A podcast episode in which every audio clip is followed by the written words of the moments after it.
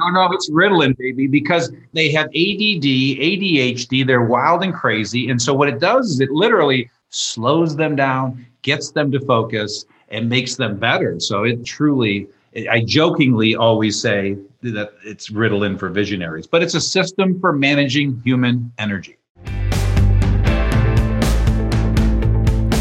Welcome to Elevate, a podcast about achievement, personal growth, and pushing limits in leadership and life.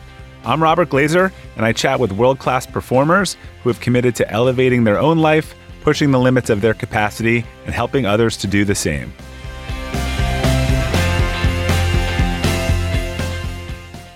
Welcome to the Elevate podcast. Our quote for today is from Peter Drucker The entrepreneur always searches for change, responds to it, and exploits it as an opportunity. Our guest today, Gino Wickman, is one of the world's most influential thinkers in the entrepreneurial ecosystem. He's the founder of EOS Worldwide and the creator of the Entrepreneurial Operating System, known as EOS, a practical method for helping companies achieve greatness. He's delivered over 1,900 trainings to help companies implement EOS into their organizations and has transformed thousands of businesses with his work. He's also the author of multiple best selling books, although I learned over the long run, which we'll talk about, including Traction, Rocket Fuel, and his latest Entrepreneurial Leap. Gino, welcome. It's great to have you on the Elevate podcast. Yeah, it is a pleasure to be here, Bob. Thanks for having me. Yeah, it's taken us a while to to do this, but actually, it's probably a better time than than if it was in March or April. yeah, for sure. So, you know, in full disclosure, I should say, you know, we have been users of EOS and fans of EOS for a while uh, at Acceleration Partners, and uh, I feel like I'm in a community of all companies who who use it. So, interested to to dig in more about where it came from and learn more about you and your background. Sounds great. So, you made the leap into entrepreneurship, I think, early in your career, uh, and taking over, I think, the family business. I read.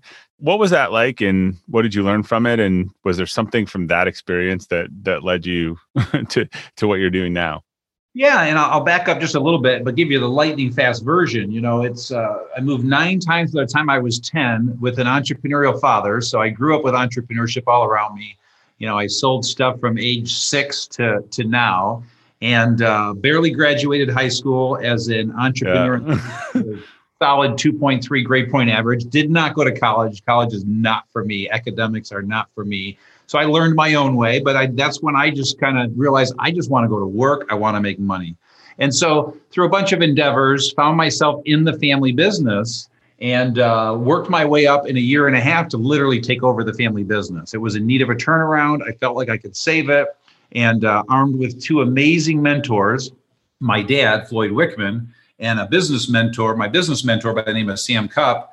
Uh, I was able to turn that business around in three years, uh, run it and sell it over uh, over seven years.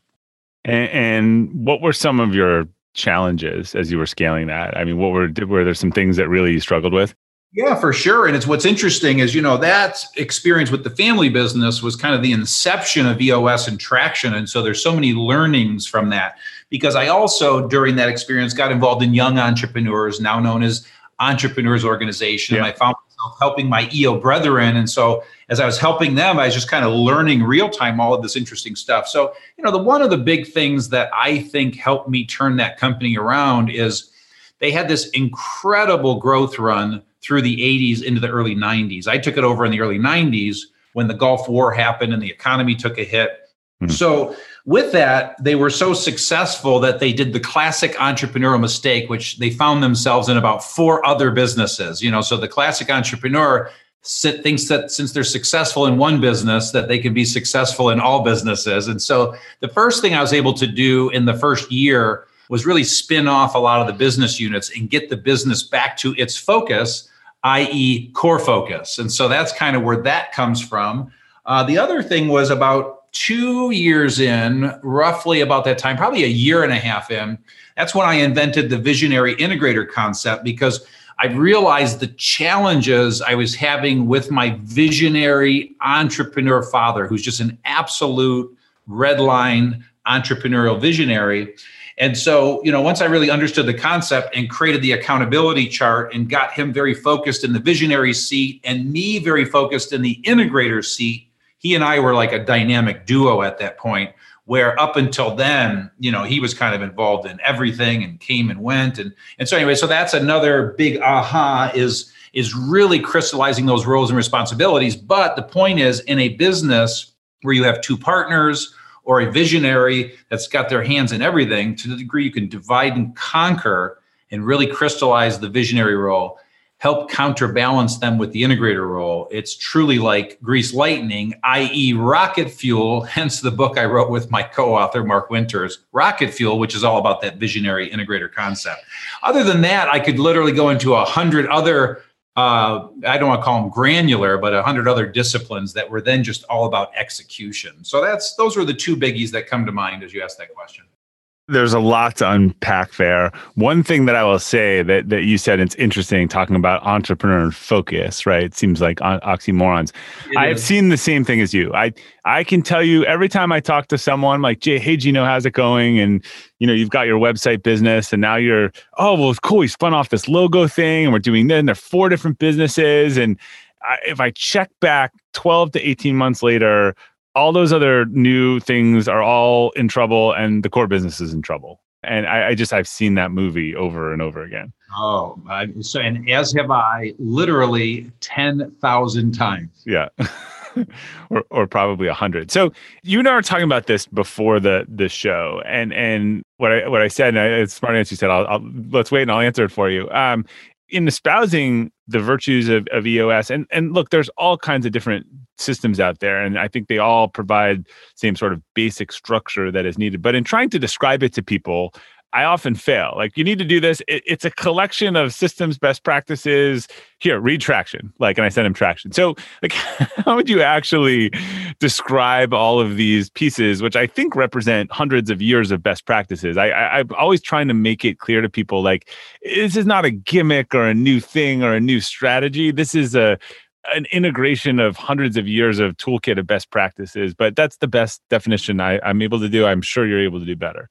Yeah, and so and now it prompts a few thoughts to help clarify that. And I'm going to try and keep it high level, and then you determine how deep you want to go. But you know, the first thing. So, what is EOS? EOS is an operating system for an entrepreneurial company. Okay, and so literally, what was it? 16 years ago, I coined that phrase operating system for a business. So, you know, it's typically used from a standpoint of technology and software yeah. back then. And so the point in that is that's what it is. What it does is it manages human energy. Okay. And so what it does is it orchestrates all the human energy in an organization and gets it all focused in one direction. And so that's kind of the next piece. And then a little bit deeper in a few more words, is it's basically a system where we're working with the leadership team of the organization and we're doing three things for them. We call it vision, traction, and healthy. Vision from a standpoint of getting that leadership team 100% on the same page, rowing in the same direction, total agreement on what the vision and plan is for the organization. Traction from a standpoint of getting them to become very disciplined, accountable, execute better, make that vision a reality and then healthy from a standpoint of helping them become a more healthy, functional, cohesive leadership team, because most of the time, with all due love and respect, they're dysfunctional. Yeah. And then from there, as goes that leadership team, so goes the rest of the company. And they ultimately get to a point where every single person in the organization, whether they have 10 people or 250 people, they're all crystal clear on the vision, gaining much better traction and a much more healthy, functional, cohesive organization. Have you ever owned something that inspired you to up your game? Two years ago, I bought a dual suspension mountain bike for the first time, and it pushed me to ride trails that I had never been willing to try before. When we own exceptional things, they inspire us to do exceptional things. The all new Lexus GX has exceptional capability that will have you seeing the possibilities you never knew existed. Its advanced technology and luxurious interior mean that wherever you go, you'll never go without. The Lexus GX comes with available dynamic sky panorama glass roof, available front row massaging seats, best in class towing capacity, available 33 inch all terrain tires, and available multi terrain select. I've seen the new Lexus GX popping up all around my town, and not only does it have the capabilities to take you to new places on and off the road, but it's a great looking car. The new Lexus GX is ready to raise the bar for you. Live up to the all new Lexus GX, luxury beyond limits. Experience amazing at your Lexus dealer. Hey, Elevate listeners. Whether you're selling a little or a lot, Shopify is the partner you need to keep the cash register ringing for your e commerce business. Shopify is the global commerce platform that helps you sell at every stage of your business. Shopify helps you turn browsers into buyers with the internet's best converting checkout, 36% better on average compared to other leading platforms. I advise a lot of companies in the e commerce space, and almost all of them have migrated to Shopify. And as a buyer, what I love about buying from Shopify enabled sites is that they already know who I am, and I don't have to create a new account or enter all my payment info. The ShopPay service makes it faster and easier to buy, which surely helps with conversions. Shopify powers 10% of all e commerce in the US, and Shopify's award winning help is there to support your success every step of the way. Sign up for a $1 per month trial period at shopify.com slash elevate all lowercase. Go to shopify.com slash elevate now to grow your business no matter what stage you're in. Shopify.com slash elevate. Yeah, and w- one thing I want to point out there is that it's usually the entrepreneur who's driving everyone crazy. They're changing the goalposts, having these ideas, something every day, and everyone on the team is just trying to keep up. And so, when I've talked to companies who who are implementing or starting with it, like usually they're thrilled because if it may even not be the entrepreneur who brings it, but someone else brings it, but they're like, oh, "This is great. We got." he or she to like, you know, lock in on this stuff, not change it, commit for 90 days, do this stuff. So, but what's interesting is some people will be like, oh, my ex just hates it. And it's usually a financial person. I, and I've thought about why that is. I think sometimes people in finance or early company finance leaders, they, do, they don't want to be a company leader. They just want to do their job well, and everything else is kind of a distraction. And in almost every case, I have said to people, because now this is we're going on lots of years of seeing this, and and I've said that person that's really pushing back against this, I'm, I'm going to put a little note in my calendar. I'm going to call you in 12 months. I'm pretty sure they're not going to be within your be in your organization, and I think the hit rate's 100 percent. Oh yeah, for sure. And it's just like with every client, you know, after the first session, I can see who won't be there, you know, in the next six months. But you said something that's really interesting. And, and here's what I would suggest on the point you made uh, you talked about the wild and crazy visionaries. You know, in, in the the whole thread of this conversation you and I are going to have is about entrepreneurs because you know a very important disclaimer. That's all I know. All I know is hmm. how to give an entrepreneur an amazing life. That's why I'm on this planet. And so the other little secret, what is EOS? EOS is Ritalin for vision. I was going to say guardrail, so close. Yeah. no, it's Ritalin, baby, because they have ADD, ADHD. They're wild and crazy. And so what it does is it literally slows them down, gets them to focus, and makes them better. So it truly, I jokingly always say that it's Ritalin for visionaries, but it's a system for managing human energy. Right. It is almost, I struggle. It's almost impossible for the entrepreneur not to believe that more is more and, and to focus. In fact, I mean, one of the advice I've given to a lot of businesses is I, I, think, and this is this is my own number. I have no scientific thing. I I'd be curious your thing. I I think if you're trying to get to a 10 million in revenue business, you should do one thing really well, and really one thing. If there's not a niche that ha- can make a 10 million dollar business out of that, then eh, you know you're probably not in a big enough market. That's when I think you then buy, acquire, think about. I just I see people really start that bridge out at two to three million, and it seems to just get them going in a bunch of directions. And I, I know in our business, when we actually made a decision four or five years ago to cut these ancillary businesses and focus on our core, our growth rate doubled within six months. I, I, I didn't realize all the extra costs of sales and marketing and hiring and energy and I, I just I think there's a there's a natural point where you can do that branch out, but before then, you should just put your head down. Yeah, well, you know, you've said it all, so I'll just put an exclamation point on it. You know, first of all, to your earlier point, there's my, one of my favorite comic strips is this one that reads, so there's an entrepreneur and somebody's talking to the entrepreneur and you know the person obviously says less is more and then the entrepreneur says yes, but if less is more, imagine what more is. So, so you're exactly right. The typical entrepreneur thinks more is more, and they and they want more. So it is all about focus, and that's what we're doing for our clients in that visionary is getting them to laser focus, and we call it core focus. Like I already mentioned, it's what I learned when I turned around that family business. is you've got to focus. And so with core focus, we always say once the leadership team crystallizes what it is, their job is to stay in that core focus and exhaust every opportunity. And to your point about revenue, let's pretend they want to be a $50 million company. Their job is to exhaust every opportunity within that core focus and get to the 50 million. And I always ask, is there 50 million dollars in business out there in the world in this core focus? And 100% of the time they say yes, then why on earth would you look anywhere else? And then you're right. If they go outside of that, it's a distraction, it's zapping resources, it's stressing people out. And so it's kind of a no brainer. And then the last little point would be Al Ries's book, Focus. It's one of the greatest books on this topic. You don't have to run out and read it, but his point is countless examples of the companies that focus how they're worth incredibly more. They're so much more successful than the ones that are diversified in multiple different businesses. And so you couldn't beat this belief out of me with a stick. Uh, you've got to focus. And that's what I'm pushing the world to do. The signature line on my email, 20 years running, is stay focused. So you're speaking my language. I also saw that you had McKeown on, the author of Essentialism he is a rock star. And that book, reading that book was a religious experience because that's exactly how I live my life. So you mentioned the visionary integrator concept before. I think we'll talk about that in IDS. I think they're the two principles that I've gotten the most value out of. I, I wanted to ask you a little bit of how that scales. I think so. The visionary, for better or worse, your model really calls for putting them in a penalty box, um, having them take their swings, not have a lot of reports, not disrupt the organization, and you know strike lightning once a year for something that that moves it forward. While the integrator, whether that's a COO, a president, or a CEO, is is kind of running the trains on a day-to-day basis.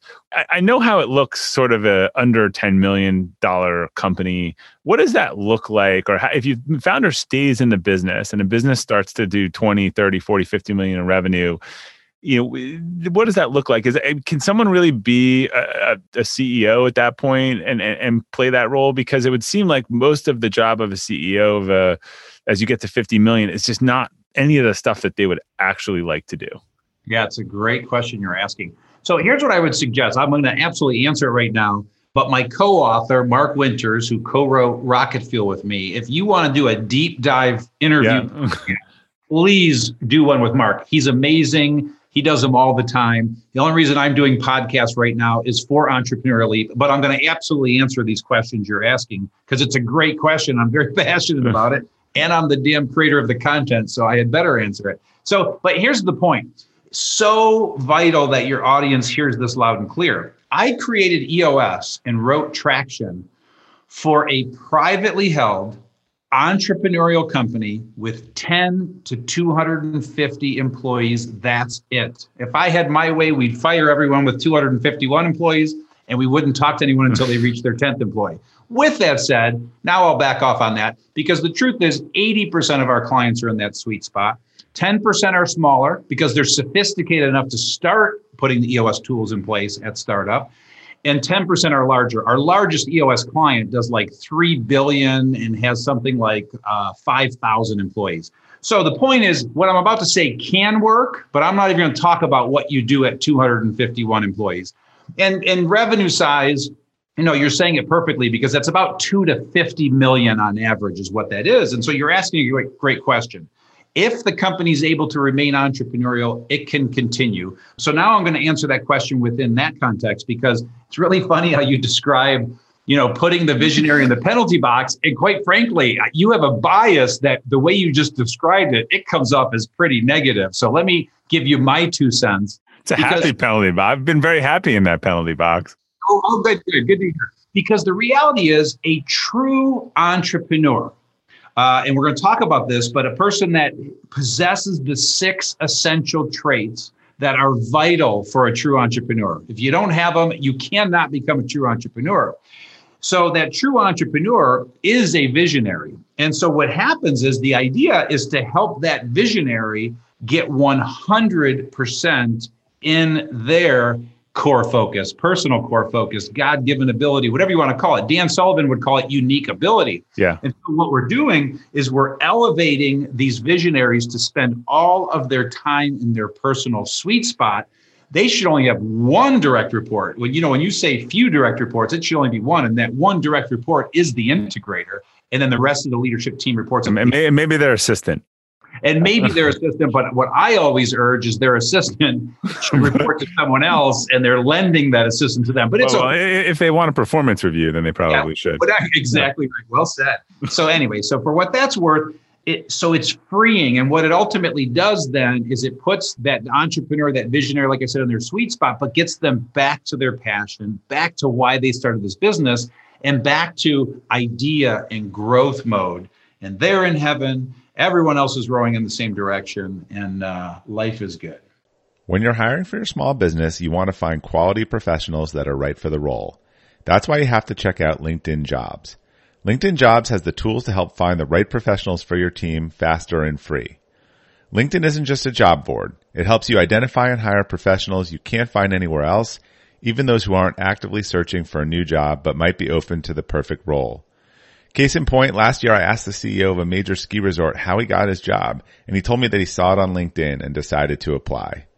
In a given month, over 70% of LinkedIn users don't visit other leading job sites. So if you're not looking on LinkedIn, you're looking in the wrong place. On LinkedIn, 86% of small businesses get a qualified candidate within 24 hours. Hire professionals like a professional on LinkedIn. The team at LinkedIn is also constantly finding ways to make the process easier. They even just launched a feature that helps you write job descriptions, making the process easier and quicker. Post your job for free at linkedin.com slash practical. That's linkedin.com slash practical to post your job for free. Terms and conditions apply. Yeah, you know, I, I'm critical of some of the titles uh, that are out there. I mean, obviously, there's a lot of ego in it for people. I love when I see a three person company and they're the founder, president, and CEO. Um, that tells you a lot about what you need to know. Yeah. But but look, CEO means chief executive officer. It means you are the manager of the executive officers, and if you are the head of each functional role, then you're you're really not a a CEO. I I think a lot of people maybe in the program as their business is scaling would would do well to read Patrick Lencioni's new book, The Motive, because I, I I don't know if you've read, but he just really hits it home. Like, what is the job of the CEO, and is it is that actually what you want to do? And for most people, it's probably not. Yeah, exactly. And that's why I'm so fanatical about talking about the target market, 10 to 250 privately held, because I want to obliterate the title CEO from that target market and call it visionary, because yeah. that visionary job description is really what it needs to be. Because you're right. When you're doing 100 million, a billion, 10 billion, you're publicly held and you're a true CEO of those companies, it is a whole different ballgame. And it is not fun for a true entrepreneur, which is why they typically step down, sell, whatever, and get the hell out of that CEO seat if they really know themselves well. And to put to Lencioni's book Motive sets their ego aside and does what they should do for the greater good of themselves and the business. All right. So your latest book is called Entrepreneurial Leap.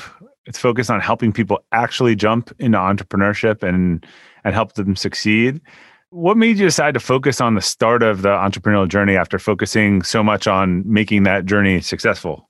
Yeah, because I actually did it in reverse. You know, so I spent the last 25 years of my life honing and refining and helping you know successful entrepreneurs become even more successful. Now all of a sudden what i'm doing is going back to the beginning of that entrepreneurial journey and helping them there. So obviously you would think i would have done it the other way around but the reality of it is i couldn't have done it the other way around because what i've learned in the last 25 years has positioned me to teach what i'm now teaching with entrepreneurial leap and so what this is about is this is about the old saying from Danielle Kennedy, we teach what we needed the most. And so this is me teaching my 18 year old self what I needed when I was a mislabeled, derelict entrepreneur in the making, lost, confused, insecure. And if I had this knowledge then, I would have been a it would have been a huge jump start on where I am today. I didn't really discover it until about age 29. So it literally took me 11, 12 years so um, the inspiration is that, and and the mission is to help 1 million entrepreneurs in the making get a huge jump start on taking their entrepreneurial leap. Uh, that resonates. You know, you have not seen my Elevate speech on capacity building, but I almost have an identical end to that where where I actually show all these report cards I had that probably sounded a lot similar to yours in school where, you know, I'm getting told that all the things that I'm good at I should not be doing. And it's very it's disheartening. And the stuff you're good at, I would say the kid who's probably getting thrown out of eighth grade for running a homework selling ring, no one says to that, oh, let's let's teach you business skills. Like you've got business acumen, right? And it's it's like, no, no, no, go color in the line. So that's interesting. I know you, you mentioned this before, but what are the six traits that every entrepreneur needs? Yeah, you bet. So as we go there, I just want to give a little context to your listener, two pieces of context for what this is worth, because I'm always so obsessed about thinking about your listener and your audience and their experience. And so, whoever they are, wherever they are in life, um, there's kind of one of three people listening to this content we're about to talk about. And right. one is certainly someone who is thinking they're an entrepreneur and is thinking about taking the leap. And so, certainly, that's the end user of this book and this content we're about to talk about. Number two is an existing entrepreneur. And so if you're anywhere from you just started up, you generated your first dollar, all the way to having your business for 20 years, this book is going to be a religious experience for you because it relights up all entrepreneurs, experienced ones, and then the newer ones, you do a checkup on if you're doing everything right right now. But there's a third audience that I want to make sure is clear so that you're listening in and that is anyone that has an entrepreneur in the making in their life, or they desire or are currently helping entrepreneurs in the making. And so these are people that are mentoring, teaching, coaching organizations, colleges, high schools, universities. Um, and so if you have someone like this in your life, this is truly life changing. It's going to help you understand them better and it's going to help you teach them better. And I call those people collaborators and I give them all the content for free, which we'll talk about later. So, in that, the book, that's context one, the audience listening. Context two is the way I wrote this book. There's three parts to the book confirm, glimpse, and path. And right now, you're asking a confirm question. And I just want your listener to contextually know where they are because those three parts are in a very particular linear order because I'm taking this person through a psychological, emotional journey of self discovery to help them decide is taking the entrepreneurial leap right for them. And so, in this confirm step you're asking about, this is about first and foremost confirming that they possess the six essential traits. And so, what are they? They are visionary, passionate, problem solver, driven, risk taker, and responsible. And you are born with these traits. They cannot be taught. You've been exhibiting them your whole life. Uh, and that's my strong belief. It is very much nature over nurture. And that's a fun, debatable topic for half the world. Half the world agrees with me, and half the world doesn't. Well, uh, do you look at it more like leadership, where I think there, where you say, look, you can always get better and hone on a skill, but you have to have some natural element of it? Is that sort of how you look at it? I don't. In other words, I with with the thousands of entrepreneurs, you know, again, hundred thousand. It's hard coding. You're saying you're going. It's hard coding. Hard wired, and you've been exhibiting these things your whole life. So I'll challenge you on one. I and, and actually think it would it caused my what we'll call maybe DEADS delayed entrepreneurial syndrome or DES. Um, I think I had all of those things, except I was very risk intolerant and actually did not make my entrepreneurial leap until I change my mindset that I from being willing to follow my convictions and that the riskiest thing I could do was stay in a job and put my career with someone who was not in my my best interest potentially. But I that I actually I felt like really delayed my entrepreneurial journey was I had to the risk one in particular I had to overcome yeah, no, I love it. And so that's so a couple thoughts for you on that. You know, first of all, let me give you some additional words. Okay. So when I say risk taker, that means that you don't freeze when it's time to make a tough decision. You are rebellious in nature. You are willing to fail. You don't like to fail, but you're willing to you tend to beg for forgiveness instead of ask for permission. That I'm very good at. You bet. Oh, I know. I know you're every one of these words. and you're able to make tough decisions. So here's what I would suggest you. That's point one. Point two is risk taker is not about starting a business. That's the misconception. Everybody thinks risk taker, you start the business, you're a risk taker. Not at all. Risk taking comes in when you start the business and you have to make 1,000 brutally difficult decisions over the next 10 years that will potentially put you out of business. And you're capable of making that decision. Most yeah. aren't. So I was talking to someone a few weeks ago who was trying to make this decision whether they wanted to be an entrepreneur or not. I think they've had this inkling that they want to do their own thing, but I don't think they know what they want to do. But it's sort of like eating at them. And I, I'm curious. I, I bucketed it into three. There's three groups. I only went over two. I think they're and how you would look at the differences. I think they're they're entrepreneurs they're entrepreneurs and they're entrepreneurs. so here, here's my definition. And then uh, entrepreneur it. is really what you just said. The entrepreneur is actually the person that like a company needs who who will jump into the new thing. They they want, and maybe this this goes in our discussion on risk. You could like they want that lifeboat there. They they well they love the new thing. They like doing it within the safety of the mothership, and I actually think they could be pretty good for companies versus entrepreneurs start causing a lot of problems and they're disruptive because they kind of want to leave and then the entrepreneurs uh, are just the you know they always talk about it they, it sounds like an intellectual exercise but they're just ne- never willing to actually do it and and they will not do something without a full visibility of how it might play out, which is just the absolute opposite of how anything will play out. So I, am curious if those descriptions align to stuff that you've seen.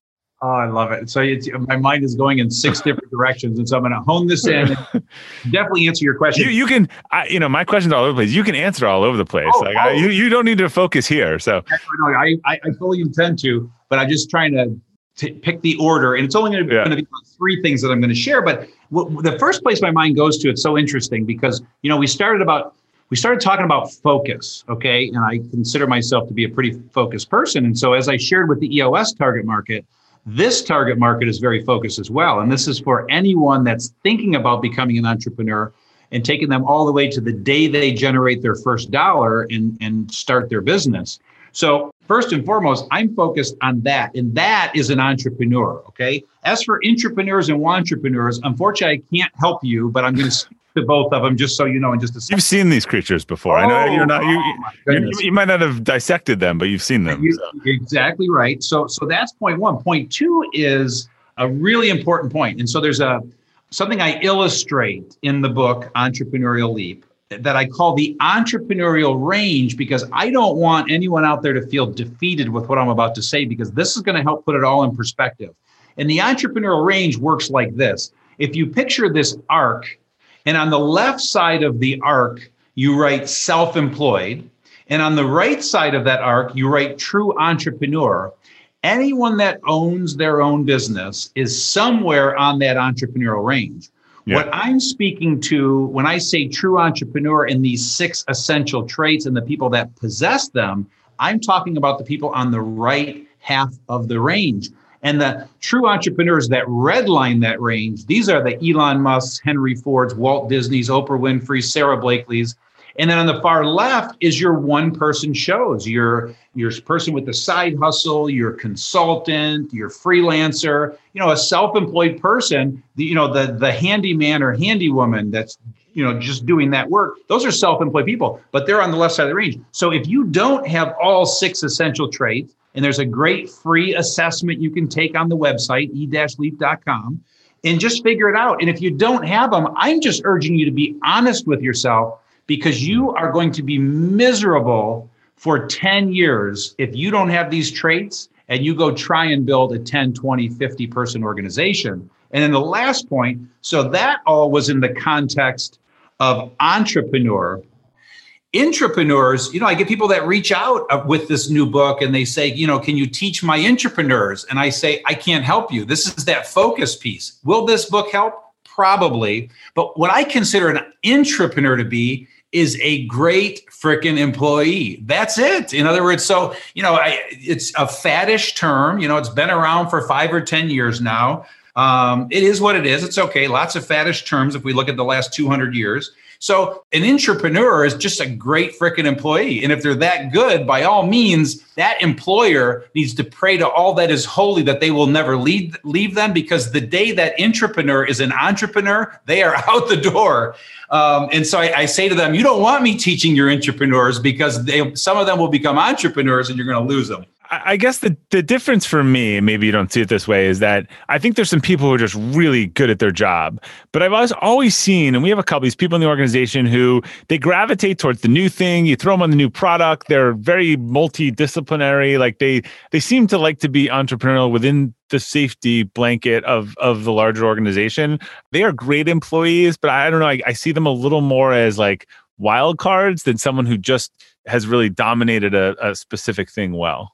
Yeah, but again, what's the definition of a great employee? Somebody that's adding value. So I yeah. think we're saying the same thing. I would just, and again, I don't want to stand by this statement, but I would say an intrapreneur is someone who has five of the six traits. They're just missing risk taker. But again, I don't want to stand by right. that. And then the last point, wantrepreneur, you know, that's the one that concerns me because a wantrepreneur sometimes is that self-employed person on the far left side of the entrepreneur range and amen and hallelujah but some should just not take this entrepreneur leap and i just beg them to be honest with themselves take the assessment and go get a real job there's no shame in that being an entrepreneur is not like the ultimate pinnacle in life. It's not the ultimate destination. Only 4% of the world are cut out for it. And it's freaking hell. It's hard. 10 out of 11 days are brutal, you know, so it's not for everyone and it's not all it's cracked up to be. Although, us crazy people with these six essential traits, we would do nothing else other than this. This is what we love.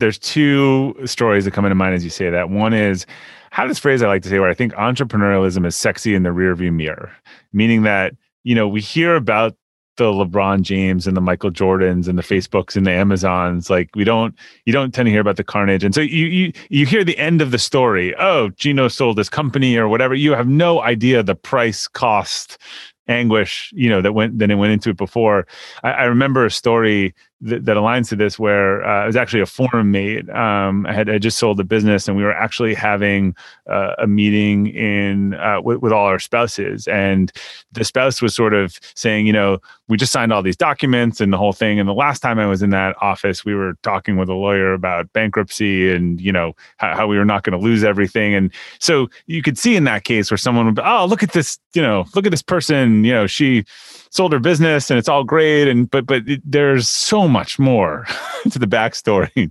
yeah, and you know, and that makes me think of, you know, you're using examples. So, you know, think of the greatest rock stars of all time or musicians, the greatest athletes, like you're saying some names and Tiger Woods and yeah.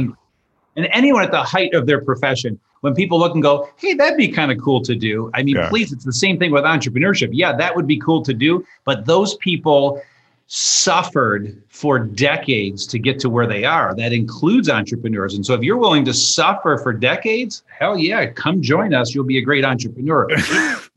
yeah. And, and, so the other thing, someone asked me recently, do you wish your kids were entrepreneurs or something like that? And I said, I'm not sure you could wish it on someone. It's kind of I said it's kind of a disease. You have it or you don't. Mm-hmm. I actually think that there are certain qualities that I teach them entrepreneurial quality. How do you think about solutions and problem solving and creativity that I would love for them to have as just core skills and whatever they do in life. But I I, I sort of answer the same way. I feel like there's some traits that there's some core skill sets that I like, but I don't think you can wish that on someone. I do think they they have to have it have the bug or not have the bug. Yeah and as we said in my opinion they have to be born with those traits or not. And truth be told neither one of my kids i don't think they have all six essential traits um, but let's pretend they did and they were destined to be an entrepreneur. I would literally feel pain in my heart and soul knowing what they're about to go through. At the same time i'd be excited for them so, but I think about, you know, any profession they're cut out to be or whatever their genetic encoding is. You know, I just hope everyone becomes what they're put on this planet to do. And 4% of those are entrepreneurs. And, and I would feel that tinge of pain knowing the pain for my kids if this was their destiny. So as I think about your book, I almost think like there are all these people going to be reading it around the ecosystem of these potential entrepreneurs, and then it's almost like self help for these people from different angles. But the one that'd be interesting is what would you recommend to a boss who has someone on their team who seems restless and falls like dead square in these six traits? If I were their boss, all I can do is speak for myself.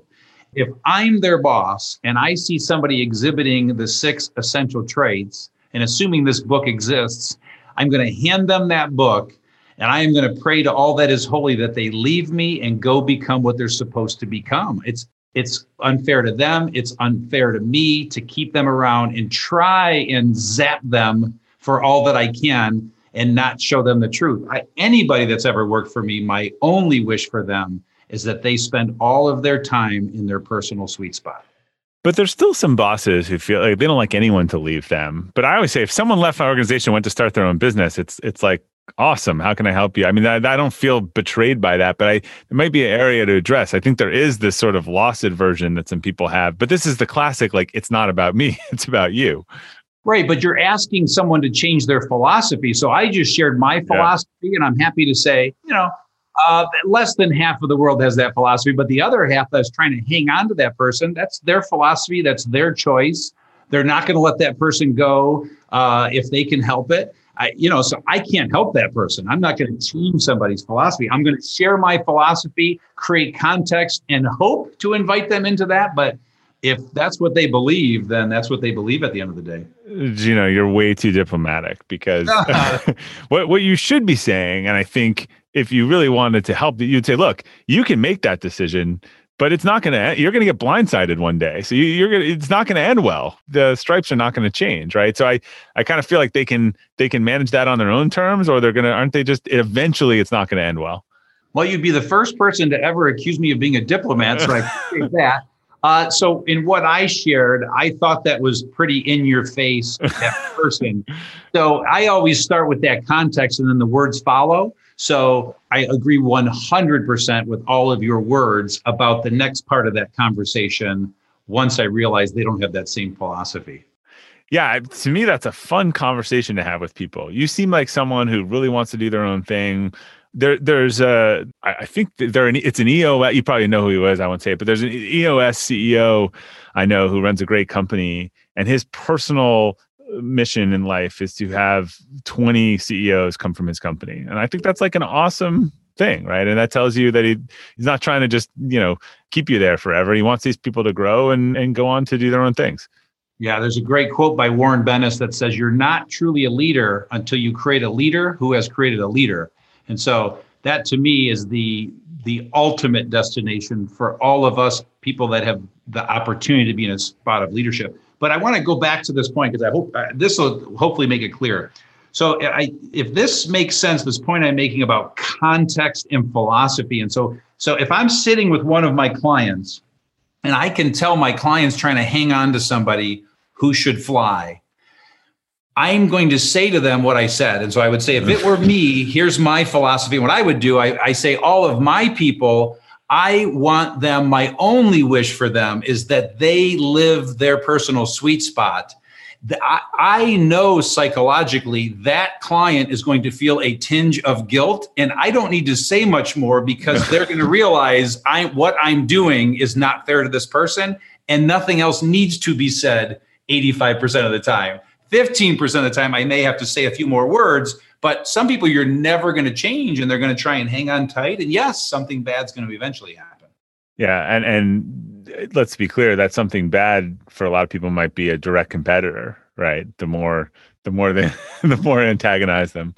So someone reads your book, they decide to take the leap. Where are they most likely to break their leg falling off the first step? Yeah, that's great. So again, let me go back to the context always, just so your listeners are kind of tracking with us. So confirm was the first part of the book. Second part of the book is glimpse. Third part is path. And so let's pretend now we've confirmed that this person absolutely has the six essential traits. They've taken the assessment. They've scored 90 or higher. Now I take them to glimpse to show them a glimpse of the life, all of the options that are available to them, all the types of businesses they can start. I show them countless real world stories. And then I show them a day in the life, both heaven and hell. I show them the dream scenario and I show them the nightmare. And what I share is the truth that most entrepreneurs are living the nightmare and some are living the dream. And fortunately, with EOS, we help our clients live the dream Well, there are eight critical mistakes that the entrepreneurs that are living the nightmare made when they started their business. And these are all avoidable. And so when you ask the question you're asking, I think that takes us right to this exact point because I'm trying to help that person that now realizes they're an entrepreneur in the making to avoid all eight mistakes. So what I can do is give you a high level pass on the eight then you tell me the one that you want to drill down on. That. I don't want to. Yeah, I want people to buy the book. So yeah, you give us the highlight. Not even that. I'll sit here and teach all eight, but it'll be a three-hour podcast. Yeah, we'll, we'll, have you. We'll have you back for that. So you give me the high level, and then I'll tell you the one. That, yeah. Uh, Pick the one you love the best. So uh, yeah. here are the eight critical mistakes almost every entrepreneur makes when taking their entrepreneurial leap. Number one, not having a vision. Number two, hiring the wrong people. Number three, not spending time with your people. Number four, not knowing who your customer is. Number five, not charging enough. Number six, not staying true to your core. We've already talked about that one. Yeah. Number seven, not knowing your numbers. And number eight, not crystallizing roles and responsibilities. Oh, it's like choosing my children. I'm I'm going to go back to the beginning because this gets to a question of the discussion. So if you have all of these traits and you just so much that you are disruptive to wherever you are. Some people have this, have a vision, right? They have a vision, and they have a pattern, they just know the problem they want to solve. Others just know they want to work for themselves. I'm curious, how, how do those apply in that first part? Like, is it enough to have a vision of like your entrepreneurial freedom and business, or do you actually have to know what is the hell you want to do? You you have to have a pretty damn good idea. So you know as with every critical mistake i obviously provide the solutions so they don't make okay? So there's a free tool. Everything i offer is on the website and free in the way of these tools. It's called my vision clarifier and it's eight there's eight sections to this document. And so it's you clearly knowing your passion it's you clearly knowing your offering to the world. It's you clearly knowing your customer. It's you knowing your pricing model. It's you knowing the 10 year overriding goal. And then from there, it's your three year, one year, and the next 90 days. And so, in all of the entrepreneurs I've interviewed, 95% did not have a plan when they started their business. So that's okay. I'm not telling you to have a plan. To have a detailed 20 page plan when you start your business is a gross waste of time. Yeah. I, I don't even see those anymore. It's interesting. The business exactly. plan, I think it's dying. Yeah.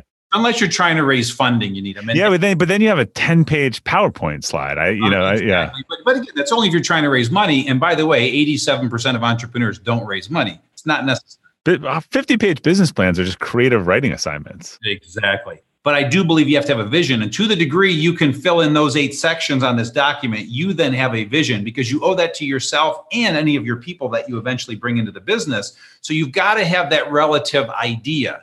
And it's powerful taking somebody through that because they are answering questions that they never would have thought of. And it's really starting to shape their thinking. And so the point is, they're just not making some really important fundamental decisions about the business they're going to start. And so I just call that the vision. And again, it's called My Vision Clarifier.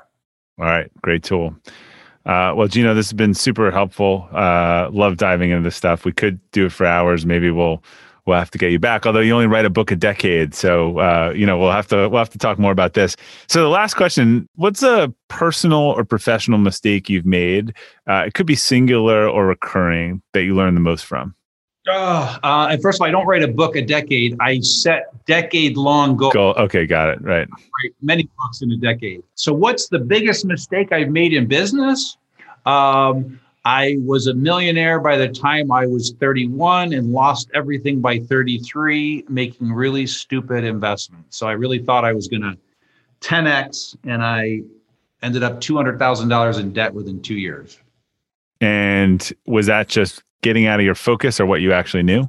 I swung for the fence on everything. I started a new business. I invested in other businesses. Uh, the dot com crash happened. It was the perfect storm, but it, they were all dumb, mis- dumb decisions on my part. All right. So I know you mentioned uh, website. Where where can people find uh, all your various work, quizzes, books, information? Uh, where would they go look if they want to learn more? You bet. So the epicenter of all things entrepreneurial leap is e-leap.com. You'll find nine free tools there. And again, if you're an entrepreneur, an entrepreneur in the making, great tools to help you accomplish what you're accomplishing.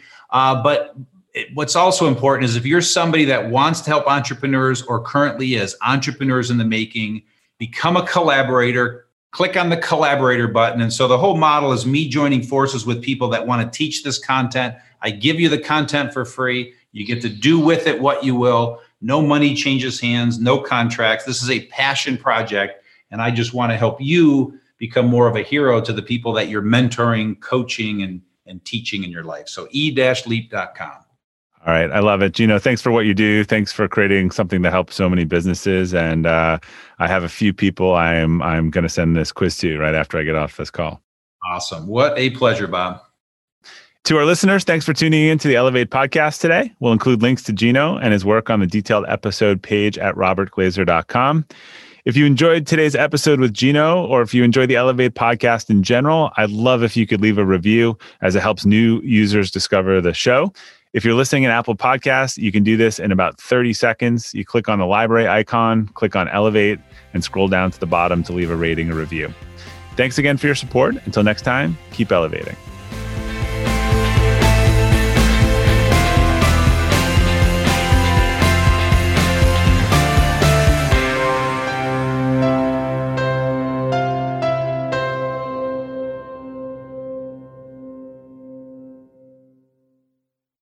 This episode is brought to you by the Yap Media Podcast Network.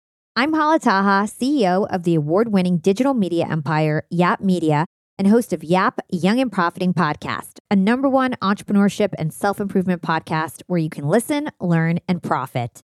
On Young and Profiting Podcast, I interview the brightest minds in the world and I turn their wisdom into actionable advice that you can use in your daily life. Each week, we dive into a new topic like the art of side hustles, how to level up your influence and persuasion, and goal setting. I interview A list guests on Young and Profiting. I've got the best guests, like the world's number one negotiation expert, Chris Voss, Shark Daymond John, serial entrepreneurs Alex and Leila Hormozi, and even movie stars like Matthew McConaughey. There's absolutely no fluff on my podcast, and that's on purpose. Every episode is jam packed with advice that's going to push your life forward. I do my research, I get straight to the point, and I take things really seriously, which is why I'm known as the podcast princess and how I became one of the top podcasters in the world in less than five years. Young and Profiting Podcast is for all ages. Don't let the name fool you. It's an advanced show. As long as you want to learn and level up, you will be forever young. So join Podcast Royalty and subscribe to Young and Profiting Podcast, or YAP, like it's often called by my YAP fam, on Apple, Spotify, Castbox, or wherever you listen to your podcasts.